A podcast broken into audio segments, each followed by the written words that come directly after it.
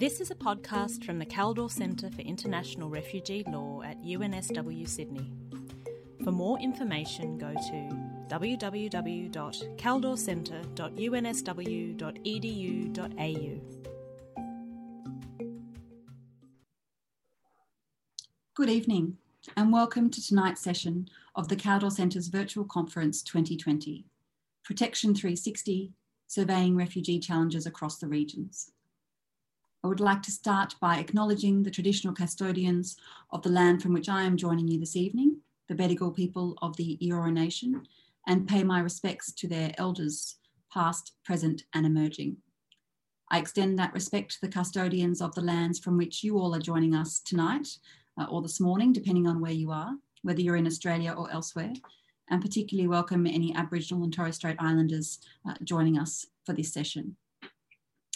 We have a fantastic lineup this evening. Four speakers are joining us live from around the world. We have Uroub El Abed from the Centre for Lebanese Studies joining us from Amman, Jordan. Vitit Muntarbhorn from Chulalongkorn University in Bangkok, Thailand. Ottilia Anna Maunganidze from the Institute for Security Studies joining us from Pretoria, South Africa. And Cathryn Costello joining us from the Centre for Fundamental Rights at the Hertie School in Berlin. Each of our live speakers will be giving a short presentation on the emerging challenges in refugee protection in their respective regions. We then also have a pre-recorded interview from Maria Bances del Rey, Senior Protection Coordinator at the UNHCR Regional Bureau for the Americas. It's about 2 a.m. in Panama where Maria is, so understandably she won't be joining us for the live questions, we look forward to a dynamic and wide ranging discussion uh, with our four live panelists after the presentations. To ask questions or upvote questions that others have asked, please use the Q&A function. Now to get us started, I'll invite Uroub to share her reflections on the Middle East.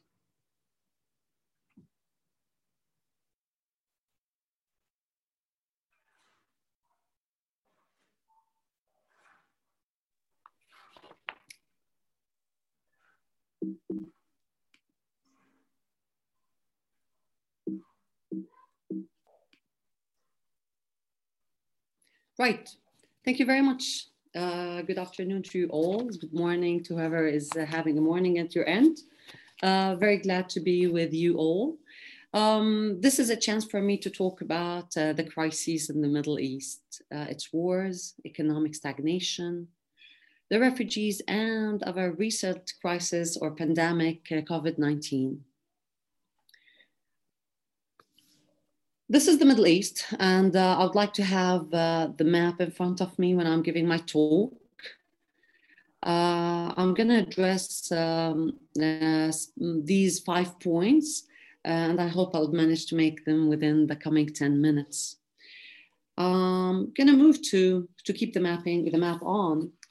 In 2009, Condoleezza Rice, the State Secretary of the USA, um, during a visit to the, to the region, said that uh, she will, uh, they will make a sure to start creative destruction of the region, the Middle East, to draw a new map of the Middle East.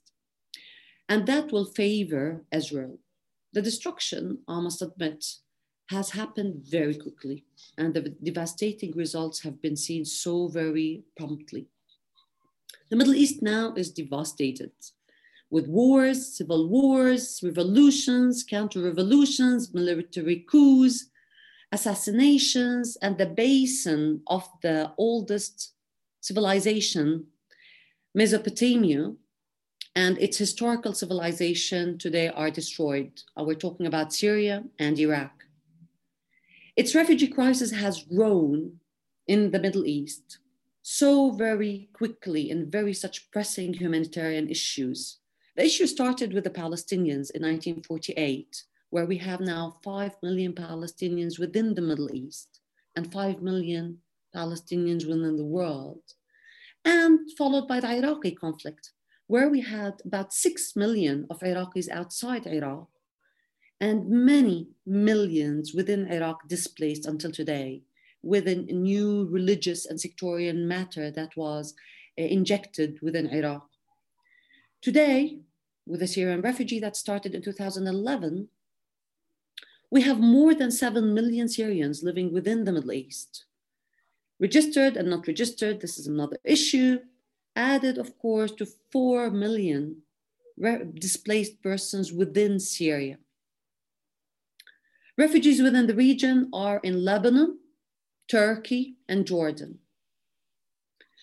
Most of the refugees were very much pushed, especially those, the recent ones, the Syrian ones, were pushed by government forces, by armed rebels, by what was created in the region as jihadists, and an, an, Islamic groups, Islamic groups that created the Islamic State, which again was created as part of, could be the creative destruction that was very much eluded by Condoleezza Rice in 2009. Not only that, now we have new powers that are trying to push within this region. I'm going to take you to the economy very quickly because these refugees arrived in two countries focusing on Jordan and Lebanon. Both Jordan and Lebanon are middle income countries known for rentier economy states, highly dependent on aid and remittances. Moreover, they have been very exposed to the neoliberalized imported economy over the last 20 years that divided the society into more classes with wide disparities high percentages of poverty that is very much camouflaged by very modern skyrocketing buildings. Moreover, high, there's, this is a very, these two countries have very young generation, very young societies. And these young societies are suffering, have been suffering for the last 20 years from very high percentage of unemployment.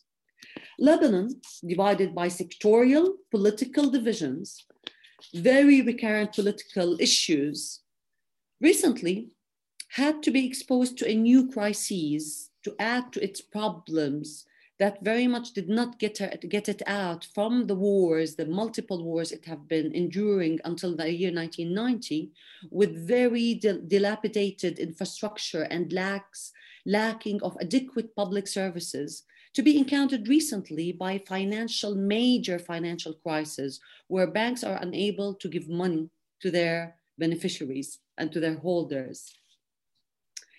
In August, there has been an explosion of the port that added and worsened the situation in Lebanon, where that had created very much ramifications on the people, the economic damage, and socioeconomic uncertainty among Lebanese and amongst their refugee guests. Jordan economy, Jordan's economy is a little bit better, yet it has been suffering stagnation for the last 20 years that very much worsened as a result of COVID 19 and the lockdown that was imposed on the country because of an emergency law run by the military, not anymore by the government, in order to make sure that people will stay home and they will be able to address this emergency. This lockdown very much fired back on the economy because of the, because of the prevention of going out to the market. And that lasted from March until June. And until today, the lockdown continues to be in a very shy way. These two countries are very much dependent on funding. The international community has been much involved in supporting both countries with billions that are in need of to save and to save in order to support these countries from their economic devastation, but also from the influx, the major influxes of refugees coming through their borders. Unfortunately, because the matter of refugee in both regions, in both countries, starting with the Palestinians to the Iraqis to the Syrians, lots of international community and lots of the donors are failing to meet their promises by funding these uh, countries. A regional refugee and resilience plan was created in 2015 in order to channel the funds in a very systematic and strategic way to help these countries provide for their own citizens, but also for their refugees. Most importantly in this, these countries are believing that they cannot, and here I'm going to move on to the refugee aspect, are unable to take the responsibility over their refugee guests because they believe that there should be a burden sharing by the international community rather than burden shifting, where the global north is tending to give money to the region in order for the, for the refugees to remain in the Middle East and not to travel to the West.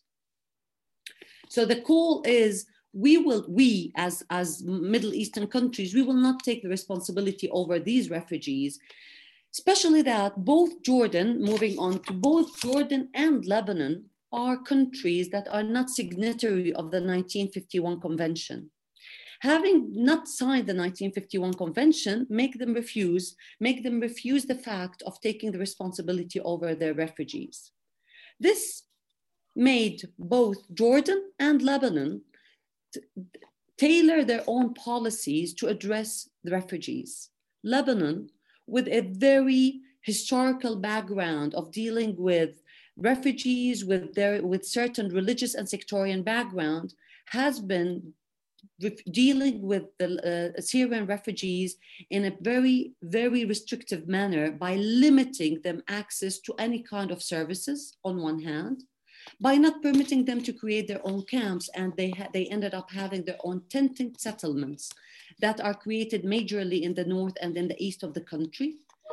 Jordan had a little bit of more strategic way by shifting into what is called a humanitarian from moving away from a humanitarian emergency approach to a developmental approach by channeling the money to develop the country and to give access to the refugees to all the public services, permitting them to give access as exactly as citizens. COVID 19, however, with the lockdown, rendered majorly the refugees locked in their houses, unable to go out for work, while the majority of the refugees are so dependent on informal work. Being so dependent on very limited kind of income rendered them without unable to sustain a livelihood. The online education are pushing away lots of uh, Syrian refugees from schooling, while Jordan at the very beginning tried to push these people to go into schools. I'm going to finish with this one of the approaches that Jordan did was to go to the international community, invite them to take part in order to save these refugees who are unable to make it with the limited uh, income that Jordan can give to them. I'm now calling again to this. Why can't we go back to the Jordan to the refugee compact where we are inviting stakeholders, private partners to come in and to save these refugees and the countries that are hosting majorly more than 3 million refugees on its land. Thank you. Thank you very much, Uroub. Uh, Vitit, may I invite you to continue the discussion uh, with reflections from Asia. Hello, everyone. Can you hear me? Thank you. Um, warm greetings from Bangkok uh, in Southeast Asia. What I'd like to do is to cover the Asia Pacific situation briefly. And the presentation is divided succinctly, hopefully, into three parts. Number one, the setting, which is actually the pandemic setting. Number two, the general situation over the past 40, 50 years. And number three, the scenario of sensibilities and possibilities. With regard to the pandemic setting, it's of course the case that here, as elsewhere, we have often a very closed door situation, blocked frontiers and lockdown together with uh, quarantine, etc., making life very difficult for asylum.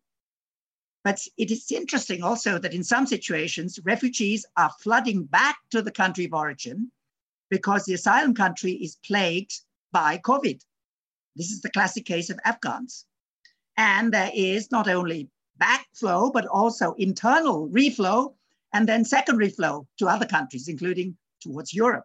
So this does complicate matters very much in terms of uncertainties. Secondly, the pandemic in all countries has given more powers to the executive branch. And in many of our countries, there's a state of emergency with increased powers for the military, the executive branch. With all kinds of limitations on rights and freedoms for the general population, as well as the refugee asylum seeking population. Thirdly, despite constraints, we do try to see some hope, and we do find some with some preferred practices emerging. And some have come through, particularly through the Global Compact's Refugee Forum, which took place last year, which is being carried through to some extent, even in these difficult times, in terms of more shared um, responsibility and help between different actors, which I will refer to, particularly as regards to Afghans. Second, situation. Well, we're covering 45 countries, roughly, from the Mediterranean to the Pacific Islands. And I will not touch upon the Syrian situation because that's the biggest current situation of internally displaced and cross-border flows. But let me just note that the biggest flow for the past 40 years has been the Afghan flow, 40 year old problem. And there's still 1.4 million Afghan refugees in Iran, uh, in, in sorry, in Pakistan, and 1 million Afghans in Iran. Altogether, well over 6 million flow over the past 40 years. Both Iran and Pakistan have dealt with the situation well, and that's giving us a bit of hope. Pakistan is not a party to the Refugee Convention either, but Iran is. So there is some encouragement, at least through good practices, through some eyes and ears of developing countries. The other major situation today is the Myanmar situation of over 1 million Rohingya Muslim refugees exiting from Myanmar. But I would not forget that we have a plethora of other cases. If you look back to the 70s and 80s and 90s, we had millions of Indo-Chinese leaving.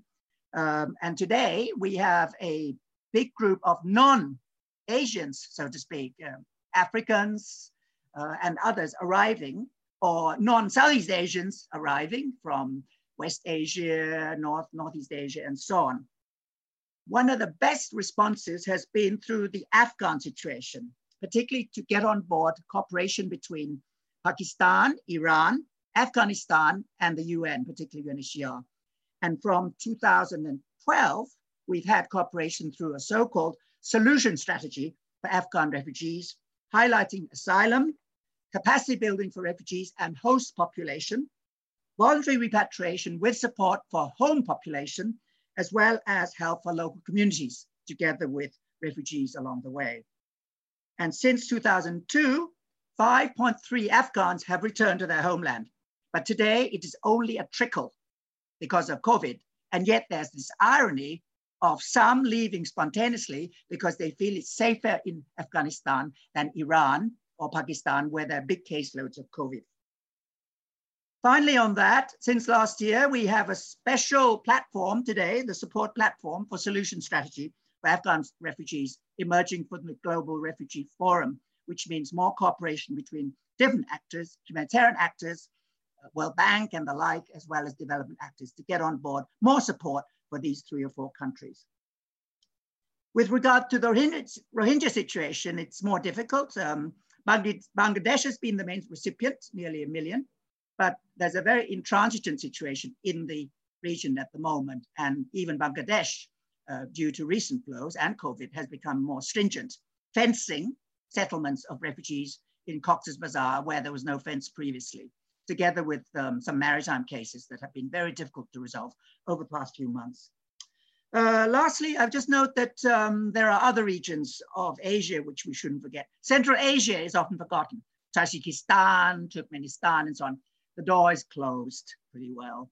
China is a party to the Refugee Convention, not easy to get in. And we have a situation in Xinjiang with the Uyghurs, as everybody knows. Uh, Further north, Japan, uh, Korea are parties to the Refugee Convention, but only a trickle are able to get in. And uh, in Southeast Asia, the biggest caseload is in Malaysia of uh, Rohingya refugees, over 100,000. And in Thailand, there are 100,000 old cases of Burmans uh, from Myanmar, Burmese refugees who are still here, together with new caseloads, particularly urban refugees who are more recent arrivals from a plethora of different uh, points in Asia and beyond. Now, I'll just note finally uh, that uh, on this front, uh, Australia and the Pacific uh, are very interesting. Australia has been very good on resettling refugees from Southeast Asia, but it has been what I would call rather anomalous or idiosyncratic in regard to direct arrivals. So Australia basically pushes them to um, Nauru and Papua New Guinea to be processed. There's a bilateral arrangement between Australia and Cambodia to shift cases from Australia uh, or Nauru, Papua New Guinea to Cambodia, which hasn't really worked. And there's also support given by Australia to Indonesia to help with intercepted cases. Intercepted where? Intercepted to prevent them from going to Australia. So um, Australia is a member of the Refugee Convention. So one's looking for good practices also from a lead country there, even though, let's be fair, Australia was very good on resettlement from Southeast Asia. Lastly, on the scenario, quick. Number one, admission, temporary refuge and protection. Difficult, fluctuations in the region. At least we try to advocate temporary asylum, temporary refuge. And to a large extent, this has been accorded throughout the years, but there are anomalies along the way, as has been implied. Number two, identification and status determination. There are about 20 countries in Asia Pacific which are parties to the Refugee Convention. Only a few of them have screening procedures, and we can critique screening procedures as well, but most of them don't, or if they do, they're not effective. The best one along the way is from the Philippines, which has less red tape than many others and which offers a degree of objectivity. Interestingly, countries like Thailand, which are not parties to the Refugee Convention, some of them are also initiating screening so as to ensure that there's fairness and transparency. Thirdly, basic necessities, self-reliance and humane treatment.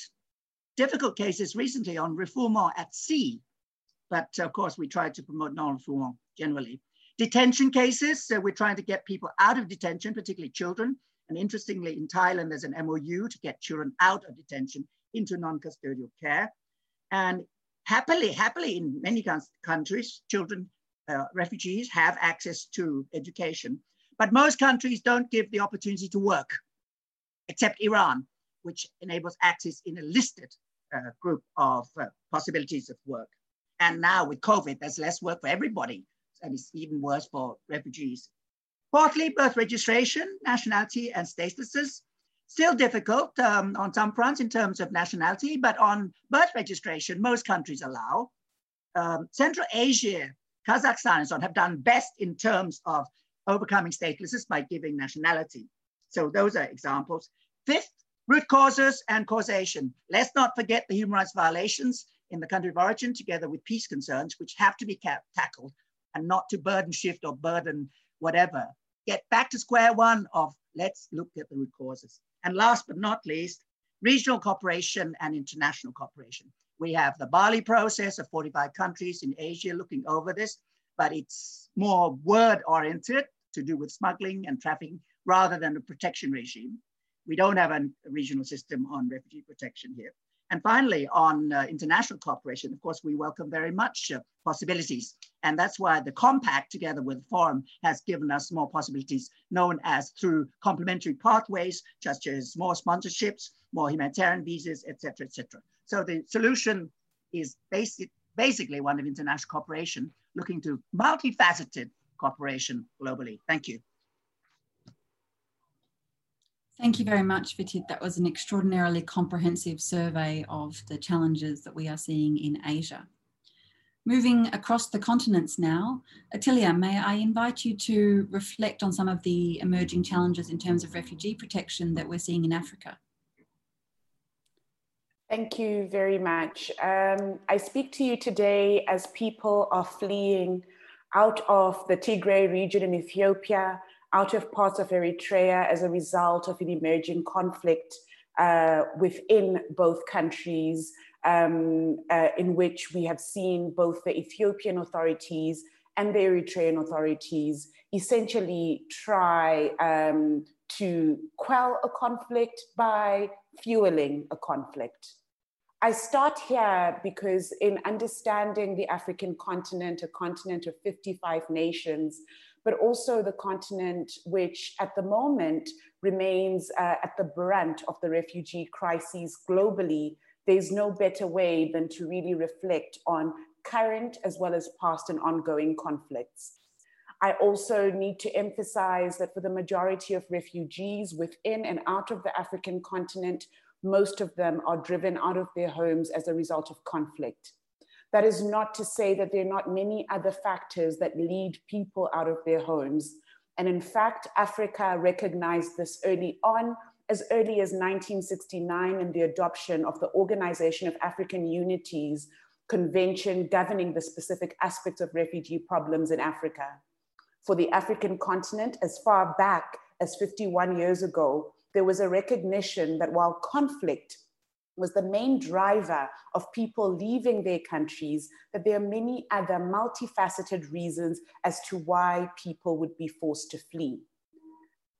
Adding on to that, obviously, with the Cartagena uh, Declaration that further broadened the definition, um, this makes it important for me and in my reflections to look at what really constitutes a refugee within the African context before going into why necessity, so to speak, is the mother of invention and innovation for the African continent and looking at particular responses in particular countries. So as I've already pointed out, conflict remains the major driver of flows within the African continent of people fleeing their homes. There are many victims of man-made disasters across the continent, including evolving violent extremism, stretching as far as the West African region in the Sahel, the Lake Chad Basin, into North Africa and the Horn of Africa. I unfortunately do not have a map, so I hope as I speak, I can map out for you the expanse of the problems that we encounter on the African continent. This is not to say that other regions, as where I am today in Southern Africa, are not affected by refugee crises. It is rather to emphasize the varied nature of these problems and what that means when it comes to actually crafting the right kind of responses. And this is why I say necessity often becomes the mother of invention in the African context. When you are confronted by a multitude of problems, but also when you yourself, as a refugee receiving country, are in many regards sometimes also a refugee sending country. You have to find ways in which you are able to manage uh, your own crises at home as well as the crisis of your neighboring country. So I will hone in now on the Horn of Africa and the Central African region, where we find a, a, confluence of many conflicts, and as a result, um, it becomes the heart of, um, of the refugee crises for the African continent. Here, I'm speaking about the Central African Republic, the Democratic Republic of the Congo to its south, Sudan, both south and uh, Sudan to its north. I'm speaking about Ethiopia and Eritrea, Somalia, an intractable conflict still ongoing. I'm also speaking about Uganda. For those of you that are not familiar with the map of Africa, these countries are all contiguous zones. I'm also speaking about evolving issues in Nigeria and Cameroon in the broader Lake Chad Basin. It's important to emphasize and underscore these varied countries because while these are countries that people are fleeing from, they're also countries that must host these refugees. And so for countries like Uganda and Ethiopia themselves, source countries of refugees, but also countries that are at the spearhead of the comprehensive refugee response framework and really starting off as leading countries in ways to deal with refugee crises. What do you do as a country that itself is dealing with issues of unemployment, inequality, poverty, and stresses of development? You find ways to ensure that integration, inclusion, access to employment and opportunities are part of your response. Because if you do not do so, you will be confronted with another emerging conflict between those that have come into your country and those that are meant to host them. So, for a country like Uganda, not only in the border regions, but going all the way to the capital in Kampala, you find ways to ensure that refugees can get work. Ethiopia, that I started my presentation with, is a country that is hosting multitudes of refugees from South Sudan, Sudan, and Somalia, as well as Eritrea, while itself emerging as a refugee source country. What has Ethiopia done with its refugee camp in Gambela, hosting a majority of people from South Sudan, or Jijiga in the east, where it deals with a majority of Somalian refugees? It has tried to mainstream access to employment and opportunities and effective integration into society. Maybe not necessarily because it wants to, but because it recognizes the importance of doing so, the need to ensure that at the very least, you must ensure stability within your own country. And to do that, it has to include all those that enter. And so, as I as I wrap up uh, my presentation, um, I would like to uh, um, ask those of you that are tuned in and those of you that will watch later to reflect on what gaps there are globally in addressing the refugee challenges, but also in understanding that unfortunately, until we address the root causes that are pushing people out, we will continue to have refugees. And until we recognize that much as these are people that are fleeing uh, persecution, violence, and conflict, they are also people with uh, aspirations for prosperity and development, and people who ideally would want to work. If not at home, they would want to work elsewhere. And to ensure that policies actually accept the reality of 2020. COVID is now, and hopefully, COVID will not be the future, but there has to be an understanding that the evolving dynamics must be addressed, if not in law, in practice and in policy. Thank you, Madeline. Thank you very much, Ottilia, for those uh, important points and calling us to reflect upon them. Uh, we'll continue the conversation now with our final live presentation, passing over now to Cathryn to reflect on the situation in Europe and perhaps some of its global implications. Over to you, Cathryn. Uh, thank you very much, Madeline, and to all the previous speakers. Um, I mean, you set us a challenge with talking about a 360 degree panoramic view, but um, it's been amazing to listen to the previous three speakers cover these regions and bring these uh, rich insights. Um, so I wanted to do four things in my 10 minutes. Um, firstly, to reflect a little bit on which Europe, because I think when we talk about refugee and refugee protection, there are many different Europes. And I was grateful for Uroub's map. So the reminder that, of course, the EU and the Middle East are entirely contiguous. We share the Mediterranean. Um, and Turkey is, of course, a European state, uh, also partly in the Middle East, or at least in Asia. Um, and the linchpin of the EU vision of refugee containment elsewhere. So I think we can't talk about the EU or wider Europe and refugee protection without uh, thinking about Turkey and its neighboring states. Um, I also wanted to reflect on other aspects of EU externalization um, and the role of funding, um, and really how little we know about how uh, the funding which the EU and other donors give is used.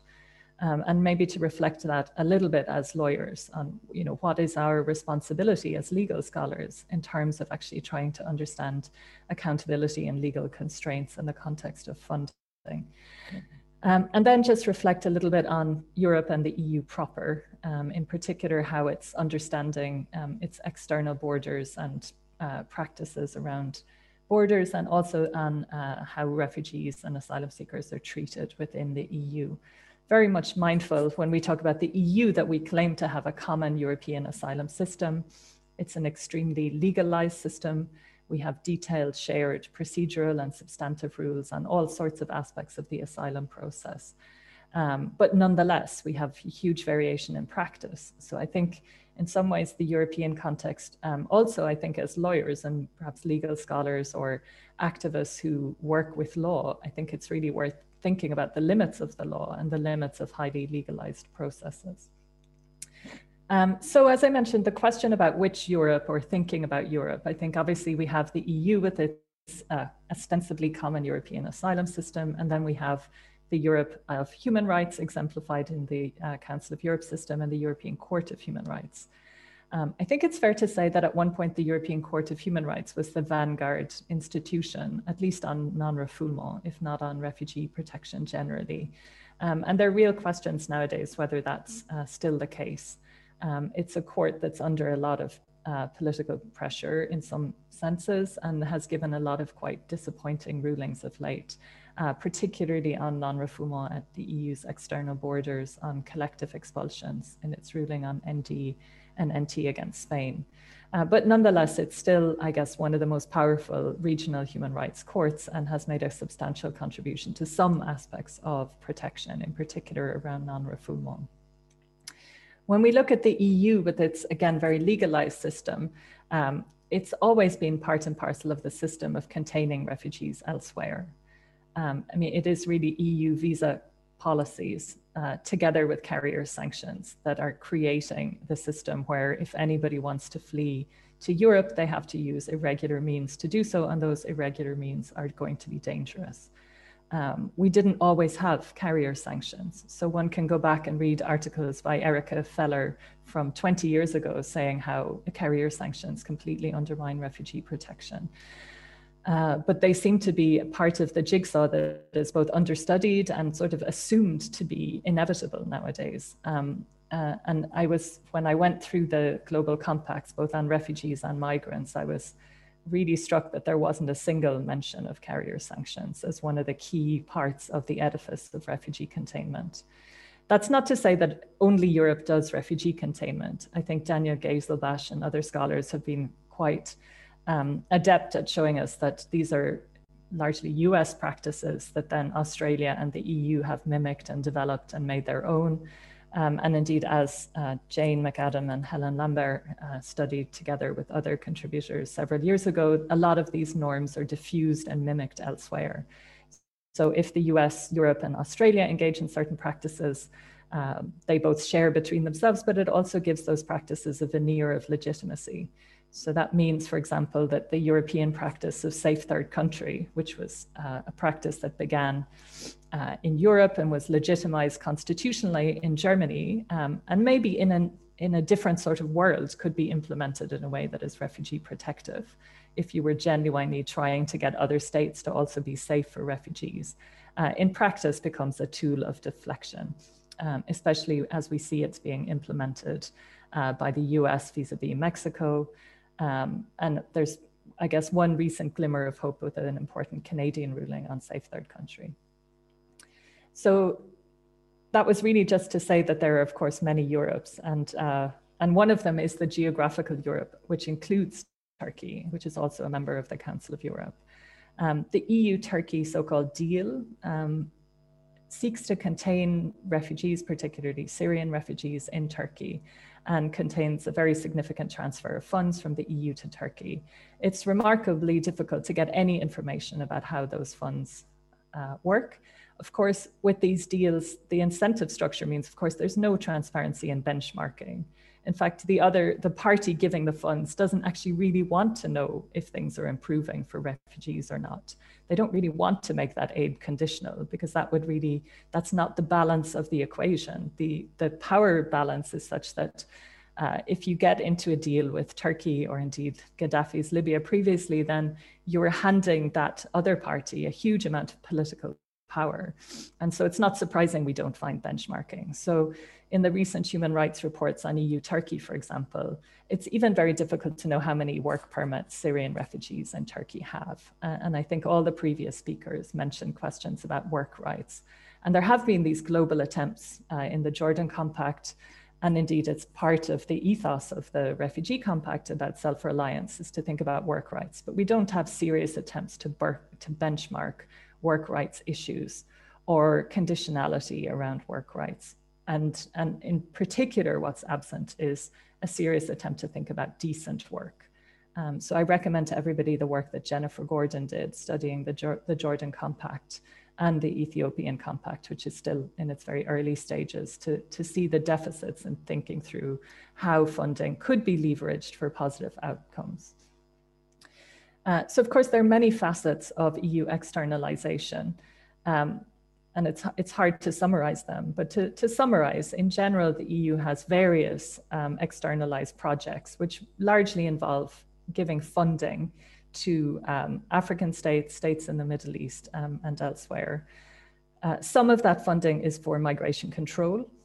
some of it is ostensibly to stop people migrating. So you find all sorts of little livelihoods projects and bits and pieces.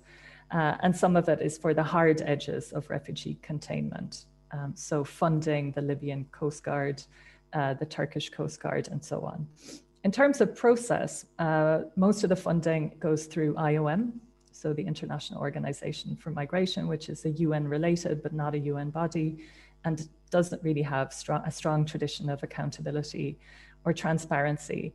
And in some really remarkable recent scholarship, uh, Thomas Spijkerboer and Elies Steyger have actually found that uh, the EU itself deems there to be an emergency across most of Africa so that it doesn't have to adhere to its own public procurement rules in dispersing funds under the EU Trust Fund for Africa.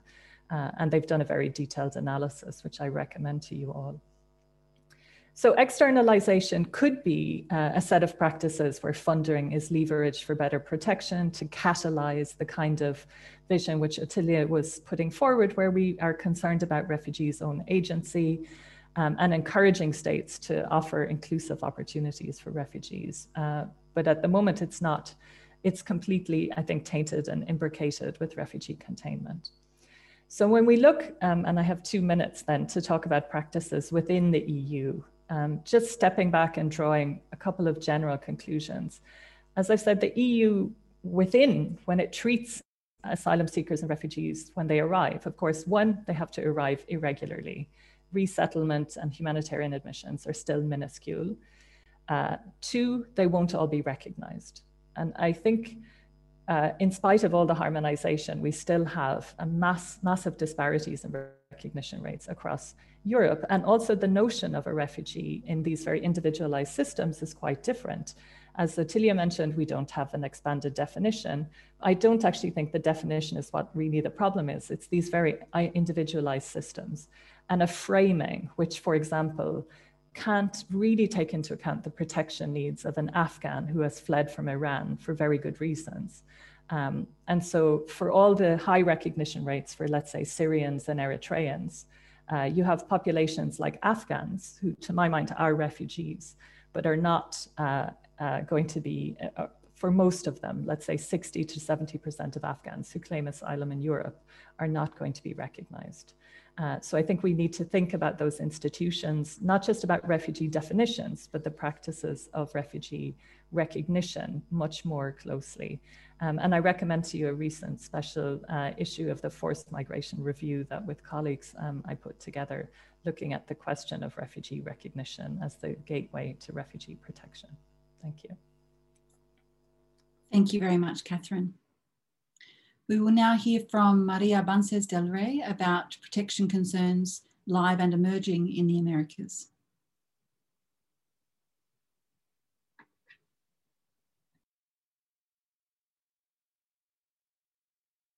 Good evening, everyone. My name is Maria Vances, Senior Protection Coordinator at the UNHCR uh, Regional Bureau based in, the, in Panama. It's really a pleasure for me being here today at the Kaldor Annual Conference 2020.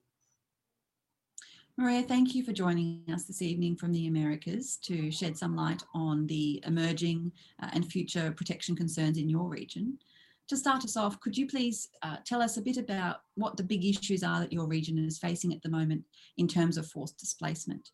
And given that the COVID 19 pandemic in particular uh, has been radically reshaping our world, what are some of the things you're seeing there in terms of border closures? What are some of the new protection concerns emerging in response to that development? Thank you very much, Madeline. I think one of the issues very much are mobile uh, displaced uh, population that actually goes from one country to another. The impact of the COVID, of course, have actually affected the way that states have actually responded to the protection and assistance of persons of concern to UNHCR.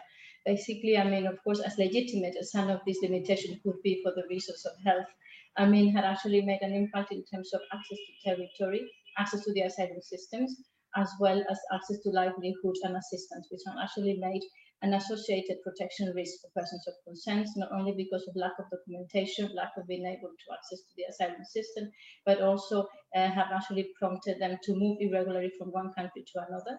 At the same time, the risk associated, which includes, for instance, trafficking and smuggling, also lack of uh, documentation, uh, as well prevention, um, I would say also risk of statelessness and actually lack of uh, livelihood opportunities, which also have put these uh, populations at displaced, but also at risk and uh, with extreme vulnerability, which had actually made them a bit more vulnerable than they were before. Thank you. And looking to the coming decade, what are the next big challenges that you anticipate the Americas will face in terms of forced displacement? I think, of course, the question of the political environment would be one of them. Of course, there's a lot of changing in the in the different political scenarios, as well as the impact of a number of countries. We would have also elections coming up, which could also change uh, perhaps the migration and asylum policies, as well the uh, huge mobile uh, population which comes from one country to another, as well whether the impact of the COVID had actually put a lot of countries in a destitute position for which uh, increased resources and increased economic development would also be needed. So I think the question of the political environment, political stability, of course, we still have the, the, the, situation in the North Central America, the situation of Venezuela, Colombia is still a new increase in displacement. Secondly, would be also the destitution and, as I said, the economical impact, in which also will be a need for states to have the needed resources apart from the political uh, willingness to actually assist and, and address the increasing needs of persons of consent. And thirdly, will be the cooperation among countries. I think there is a number of original processes which actually address a number of situations, which is the North Central America, also the and the Venezuela response, and could also uh, would also be to look at partnerships, also the engagement of the financial and development institutions, and also one of the key aspects will be the inclusion of the national on the national uh, development plans and inclusion also the, of the access to rights for persons of consent to, uh, to UNHCR. I think that would be one of the key challenges, in addition to, of course, the continued support in the systems of asylum, which are a bit overwhelmed at the moment. And also another aspect would be partnership, apart from the inclusion of national development systems, but also another one would be the use of innovative uh, mechanisms. For instance, the COVID-19 can actually touch us how to look at innovative modalities, for instance, for asylum processing, remote uh, interviewing processing, uh, in, uh, remote, sorry, remote um, uh, access to um, CAS intervention uh, for refugees. So, I mean, all these innovative uh, aspects would also be how to be featured as a new way of, of, of, um, of looking at protection and, and delivery of services to persons of consent. Thank you. And how well equipped is the region to respond to those challenges? You've flagged a few potential issues that might arise and directions that protection might go in. Uh, what further developments or advancements are necessary uh, to meet those displacement challenges of, over the next decade? I think one of the of the aspects will be at the global level is what is called the Global uh, Refugee Forum and the Global Compact on Refugees, who came out of the of the New York Declaration uh, for, for Refugees and Migrants in 2016, which actually envisaged a global compact on refugees as a one way of mechanisms for which uh, sharing responsibilities by states in responding to to displacement, uh, looking at, at identification of, of root causes as well as provision of assistance and finding solutions. So I think that framework actually set up the, the basis for a, for a, a responsibility and sharing uh, among the different countries. So I think that will be one of the key instruments in order to define exactly what will be the cooperation among the states and other entities and partnership with key stakeholders in order to provide solutions for the displacement within the Americas. We do have a mechanism, which is the uh, regional application of the Global Compact on Refugees, which is called the MIRPS, the Comprehensive Refugee Response Plan for the, for the Americas, which is at the moment is implemented in Central America, which will be one key mechanism to help the states through their own national systems to develop responses for them for addressing the response uh, to refugees and also displacement. So I think that could be one of the aspects that we could look at how states and stakeholders looking at the whole of society approach will be able to put together to share responsibilities to find solutions for refugees. So I think that would be one of the aspects I will very much envisage as one innovative aspect by which countries will have to start getting together and implement the commitment made at the Global Refugee Forum uh, last year in June. Thank you very much. And was there anything else that you wanted to add in terms of looking at the future and your region and uh, new frontiers in terms of refugee protection? I think that it would also be a bit more of a, a collaboration, also that the communities of refugees would also have to continue to, to play a key role. I mean, it's also the voices of refugees that will have to be consulted. And also the, the support to the communities, also to the host communities. I think that also triangulates very well with what we as UNHCR or together with other agencies and also states or stakeholders could do. But also the, the inclusion of the host community is also key in order to, to avoid any imbalance and also uh, xenophobia, discrimination, any type of uh, hostile attitudes that could come. So we can also aim to support together the host communities plus the, uh, the presence of consent to UNHCR. That would be one of the aspects that I would be looking at. And as well, the um, I think innovative solutions, I think, would also be important, as I mentioned before, but also the, the, the financial institutions and the development institutions. I think that could be critical in when we're going towards the inclusion uh, and finding solutions for refugees, which is very innovative when it comes to, to respond collaboratively uh, to the issue of refugees. Maria, thank you very much for talking to us this evening and have a good night. Thank you very much. It's been a pleasure to me and thank you. And I, and I wish you a very successful conference. Well, thank you to all of our speakers who have presented uh, this evening or this morning, wherever you are. That brings us to the end of the presentation component of tonight's session. So what we'll do now is we'll move into the Q&A session. If you have questions that you would like to ask to the speakers, uh, please do so through the Q&A function, or you can see the questions that are already there and vote for those uh, that you would most like to hear uh, the speakers respond to.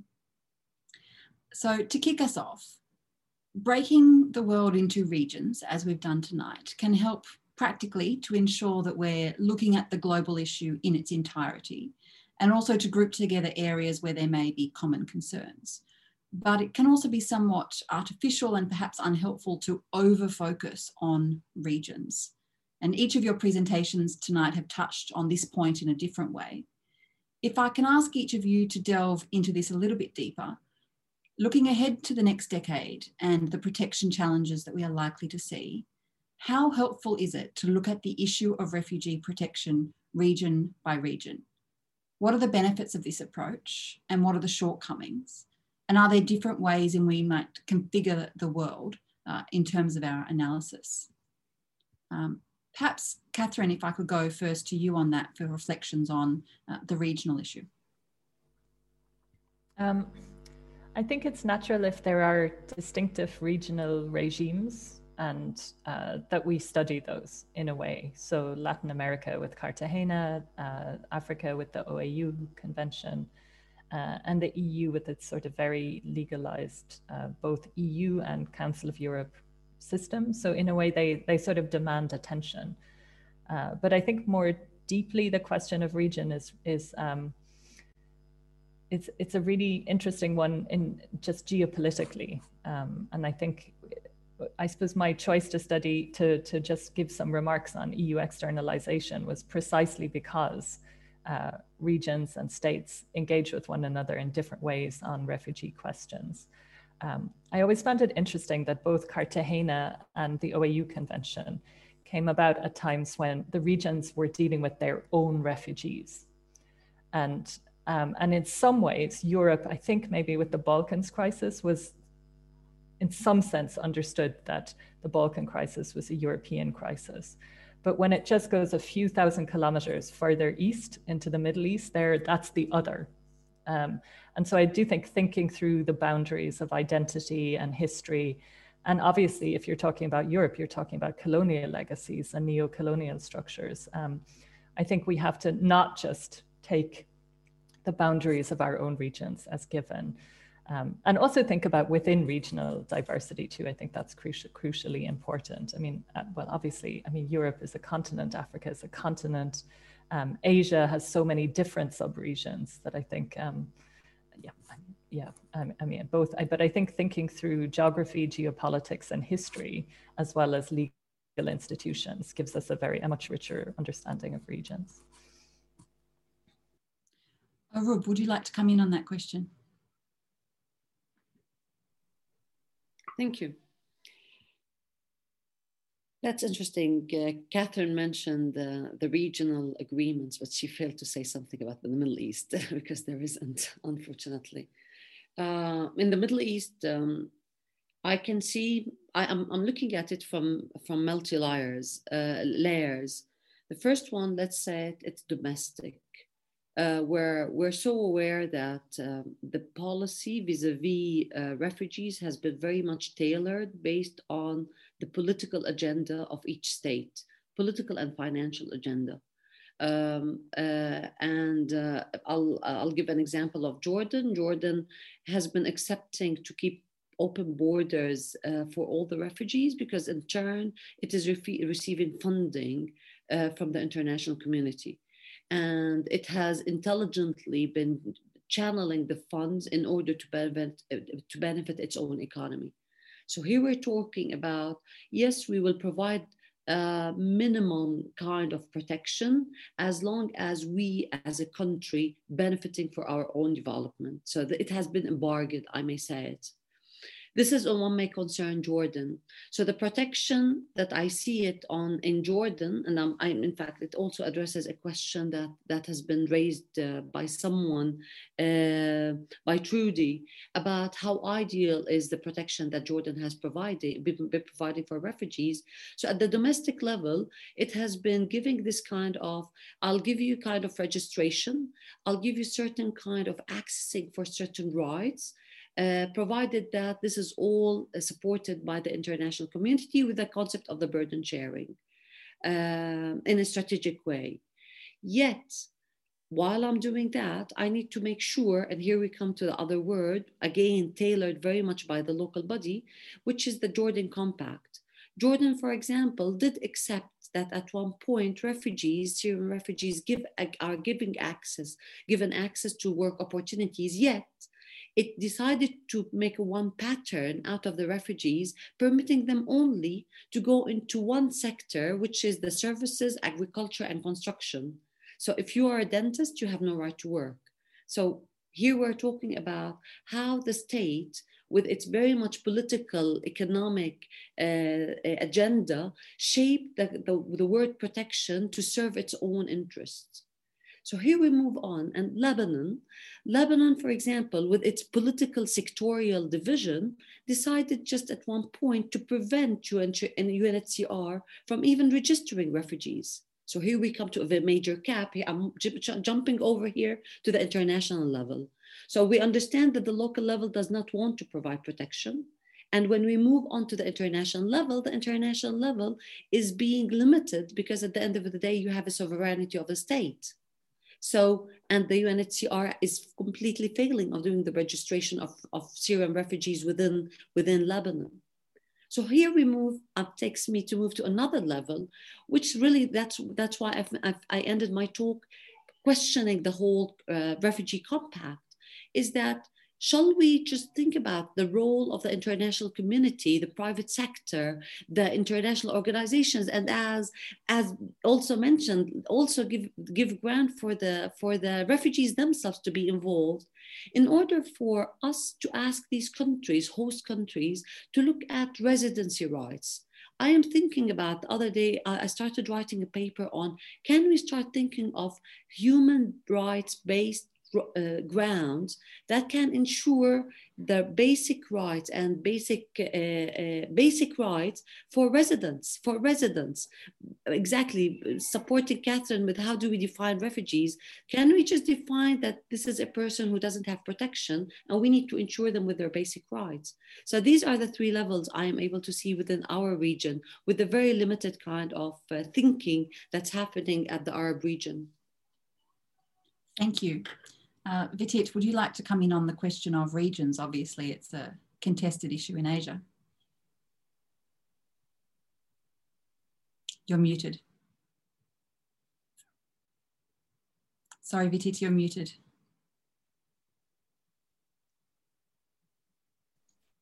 Humbly, I don't believe in monoliths in terms of human rights protection. I look at checks and balances.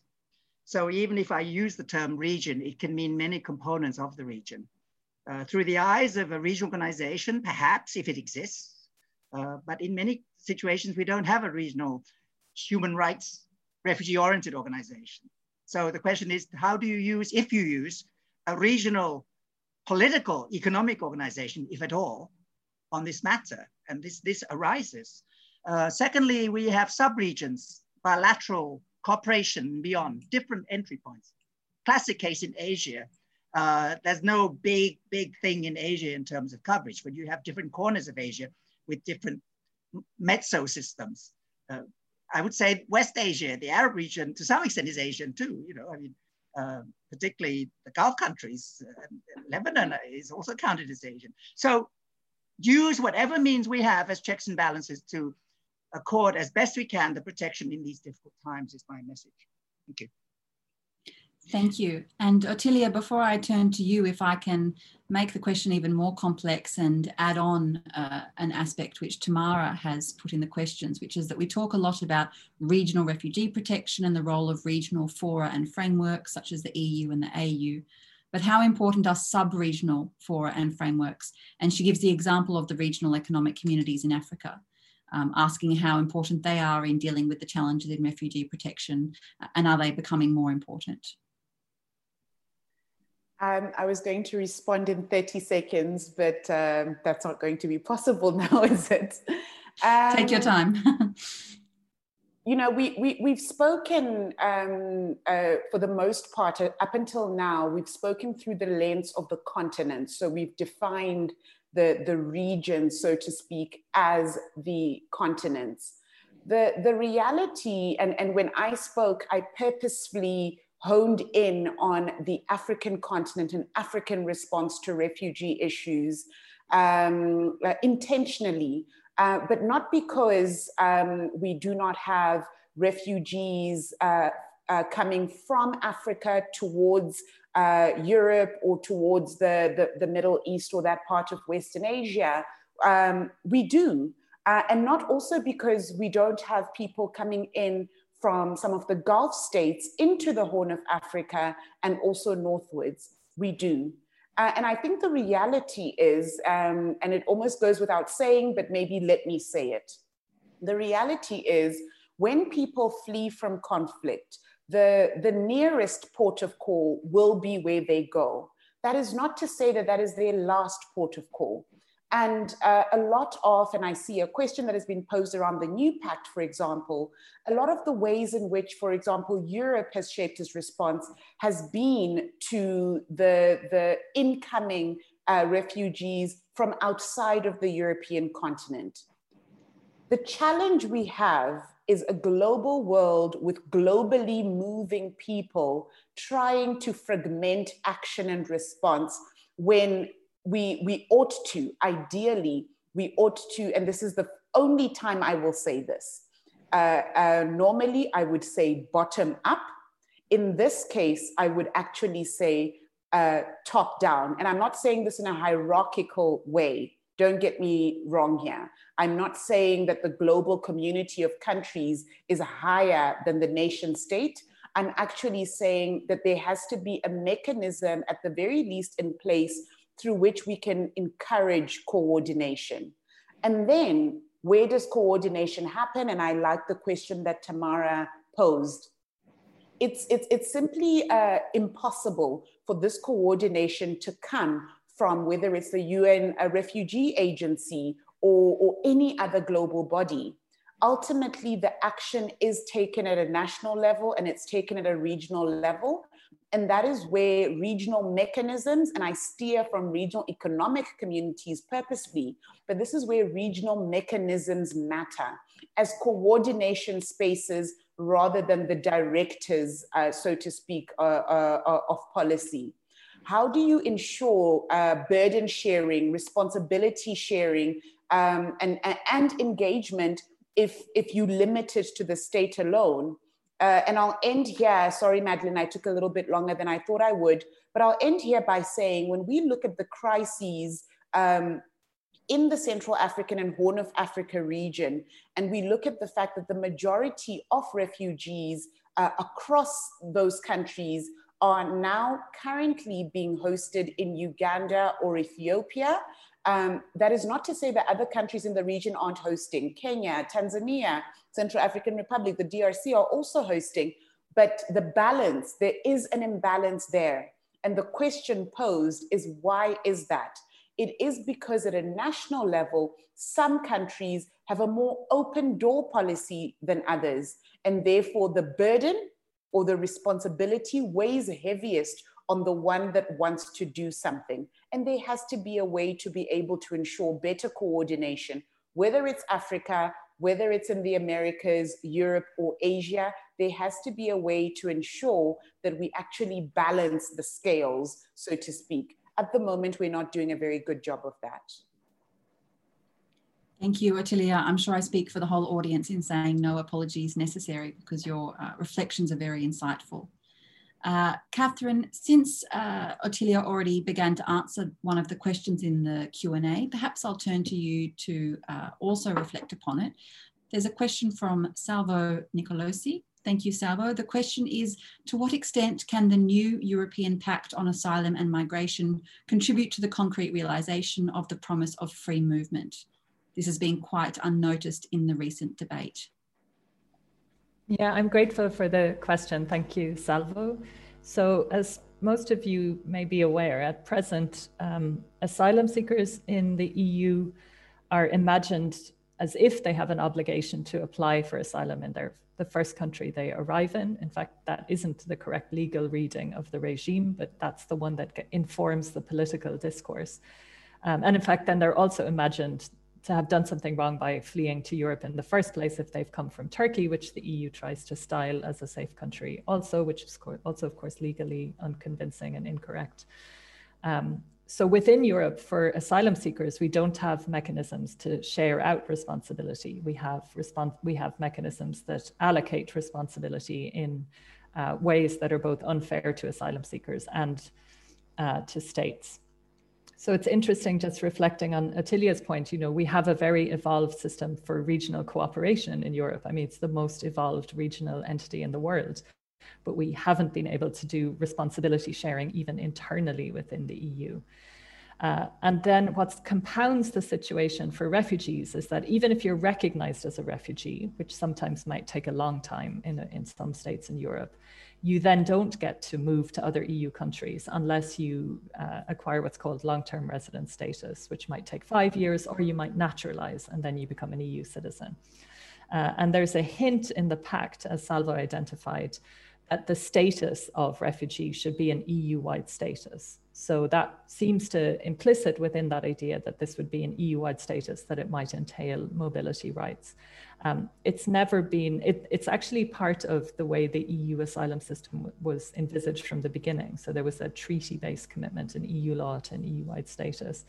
So I'm just not really sure within the current political context whether that's feasible or likely. Um, we don't even get mutual recognition of positive asylum decisions in Europe, although you have mutual recognitions of driver's licenses and educational qualifications and product standards and you know mutual recognition is the engine of the European, the reality of a very integrated economic and social space in Europe, but not for asylum decisions and implicitly an EU-wide status is um, would involve that. Um, I'd also be a little bit wary of making EU level decisions on this. So another sort of uh, institutional permutation, which might seem a bit uh, not utopian, but a little bit unrealistic at present, but it's whether we should have a European agency taking asylum decisions.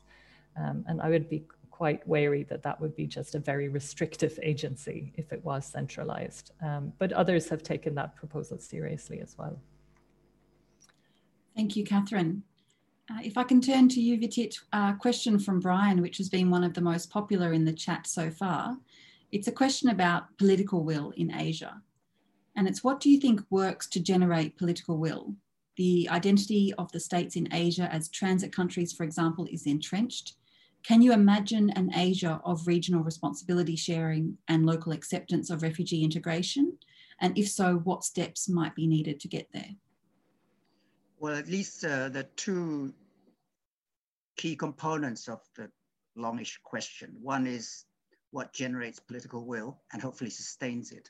And the other is what are some of the solutions available, particularly settlement, local settlement, rather than resettlement or something else. The first one, I think uh, leadership helps and public pressure helps. Uh, so um, to motivate through leadership and public pressure uh, at times does lead to an opening, an aperture. And this happened, for example, when there were refoulement situations when I was on the border many years ago, 1979. Public pressure, international pressure, and also uh, the more enlightened part of the leadership tried to convince the more security minded leaders that actually it's good for the country to open the door a little bit to enable people to come in. And there's a political um, incentive there, incentivization in terms of a response, a human rights response for everyone. Secondly, um, I think um, political will is uh, very important for another reason, and that is to generate a policy which is humane, for lack of a law which is humane, uh, or for lack of a, a, legalistic response. What do I mean? Uh, the Indochinese influxes in the 70s and 80s and 90s, uh, they were benefiting from temporary refuge, not because of law, but because of policy generated by policymakers uh, statements or discretionary, some, somewhat discretionary uh, allowances in terms of enabling people to come in, rather than having a local law which opened the door to refugees. In fact, the local law there then and even now is immigration law, and it classifies incoming people as illegal immigrants who could be locked up in immigration jail still. And it is the policy that flips it if the policy says humanitarian assistance, humanitarian access, then it means that the person is enabled to come in for temporary refuge without being classified or allotted the status of illegal immigrant and being locked up. And that is the situation, particularly in Thailand today, of 90,000 to 100,000 Burmese in camps along the Thai border who've been there for 30 years. So very important political. Finally, let me not forget that it's not just political will, I would call it social will as well. Social will, meaning that the community support, bolster a certain humanitarian response as well. And the host community, the local community is very, very important because they're the first people to meet the incoming asylum seekers, so to speak. So generating a certain understanding ethnically, uh, politically of how to be more open towards incoming people who've escaped from persecution and warfare, whatever, is very important locally, while not forgetting, while not forgetting also to help the local people and this has always been part of the problem uh, in terms of differentiation between aid going directly to refugees in camps, the water delivered directly, and then the local people around having no water. And part of the um, rebalancing of the compact and the refugee forum has been to say, look, we need to uh, empower, capacitate, and respond to host communities as well, so that they can respond well to incoming asylum seekers on the basis of non-discrimination. Thank you and very finally, much. on settlement, sorry. Um, very difficult um, because um, most Asian countries, or at least in South Asia, Asia, have been spoiled through resettlement. They always look to resettlement as the maximal solution. And that was the case in 70s and 80s and 90s. But resettlement is not possible anymore. So you're back to square one. The traditional threesome, you know, local settlement, voluntary repatriation, or um, resettlement. Um, local settlement, voluntary repatriation, resettlement. Local settlement has always been possible to some extent if there is a certain political or ethnic affinity. What do I mean? The Thais, even though rejected, gen generally Cambodians in the 70s and 80s and 90s, were open to ethnic ties, Thais from Koh Kong in Cambodia coming back and then settling. So ethnic links help, maybe discriminatorily, they help. And also political affinity may also help in terms of opening the door, in terms of empathy for groups coming in. Uh, and uh, what's the offering today? Different uh, components of the package. We try to explore local settlement, but we're not close to voluntary repatriation nor resettlement, even though there's a trickle today. And the whole point of the compact and the forum last year was to look through a variety of possibilities, which they call pathways, as a semantic complementary pathways. Japan today is offering scholarships to Syrians to go and study. Thank That's you. not a traditional solution necessarily, or sponsorships, or sponsorships, families and so on. Uh, these are a sprinkle of possibilities, or family reunification, orderly, orderly departure programs on the basis of family reunification. It's not either or. We explore the totality of possibilities there, I think. while not forgetting the root causes and the need to tackle the country of origin. Thank you, Vitit. Well, we're at time. We've only got one minute left, but I wouldn't mind throwing around to the remaining three speakers just for a 30 second quick reflection because Vitit's answer has cast on this issue of durable solutions. We're talking about emerging challenges, looking at the next decade. Are there any 30 second reflections that you'd each like to share in your region, uh, durable solutions? Uh, what do you see in terms of the next decade? Um, Uroub, I'll start with you. Thank you. Uh, durable solutions have not been welcomed at all within the Middle East region, uh, especially the local integration. That's why we really need to think of, and resettlement is not possible anymore because the global north does not want to receive refugees. Uh, going back home is difficult. Uh, so the solution is for us to realize that whoever is living with us in our countries really need to, to secure themselves with basic rights uh, and the, the, role uh, is definitely to reach out to more involvement of the international community in thinking strategically with these uh, global south uh, countries in order to serve these uh, these refugees in limbo. Thank you. Ottilia? Um, uh, thank you very much. I you know, I think across our, our, our presentations, we've in many ways uh, responded uh, uh, to this question. But I think in the medium to long term, there, there has to be a need to, to essentially do what Vitit suggested without suggesting it, which is if there are regional mechanisms that deal with uh, all the other issues and what Cathryn alluded to by, by saying here you have a great coordinating body, but that seems to be struggling on this one particular topic, then we have to accept and recognize that this, again, is not a challenge that's going away. And so the imperative to, to, to push for greater coordination, uh, greater recognition, uh, improved protections and mechanisms, even of repatriation, have to be put in place because without that, we, we will have this very conversation in, uh, in 2030. And if I can, Madeline, just very uh, quickly to, to, to really respond to uh, uh, some, some key things also emerging in, in the chat, just in the spirit of inclusiveness. Um, I would want to say uh, in, in our conversation, we must recognize that while there are some few countries from which people do not flee. The reality is that persecution is not the remit of some individual countries alone. We simply see greater persecution in other countries, and therefore we see greater numbers uh, coming from those countries. I would like to apologize to the person who posed the question on Burundi specifically.